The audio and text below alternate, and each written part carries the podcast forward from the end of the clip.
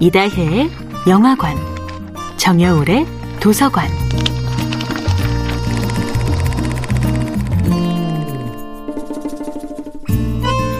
안녕하세요. 여러분과 아름답고 풍요로운 책 이야기를 나누고 있는 작가 정여울입니다.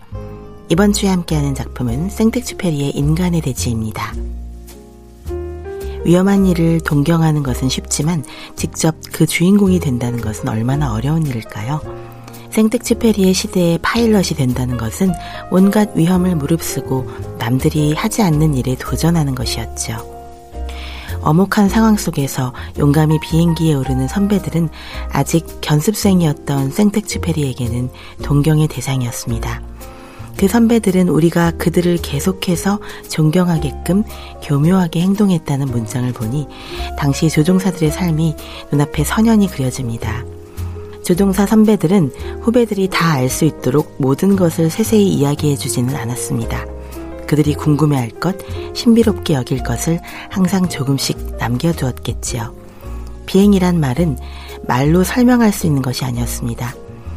끝없는 사막 위를 광막한 바다 위를 홀로 비행한다는 것을 어찌 말로 설명할 수 있을까요? 그 신비와 위험, 고독에 대해 설명할 수 없다는 사실이 선배들을 더욱 눈부시게 만들었습니다.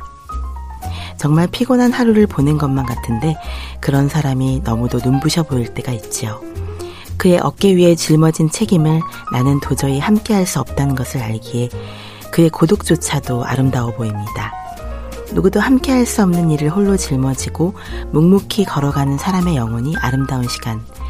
생특츠페리는 그 경외감을 아름다운 언어로 그려냅니다. 조종사들에게 최고로 눈부신 쾌락은 금지되어 있습니다. 가장 매혹적인 것들은 항상 가장 치명적인 위험을 품고 있으니까요. 예컨대 조종사들이 구름바다 속을 날아오르는 것은 금지된 쾌락이었습니다. 눈부신 구름바다 아래로 무엇이 기다리고 있을지 전혀 알 수 없었기 때문입니다. 조종술이 지금처럼 발전되기 이전의 일이었지요.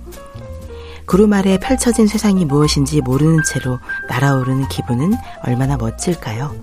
하지만 이 아름다운 쾌락은 또 얼마나 위험할까요? 저 말랑말랑하고 부드러워 보이는 구름바다 밑에는 다시 돌아올 수 없는 무시무시한 지옥이 기다리고 있을지 모릅니다. 진정 열정적인 삶은 가장 아름다운 쾌락과 가장 위험한 장애물 사이에 아슬아슬한 줄다리기 위해 존재합니다. 정여울의 도서관이었습니다.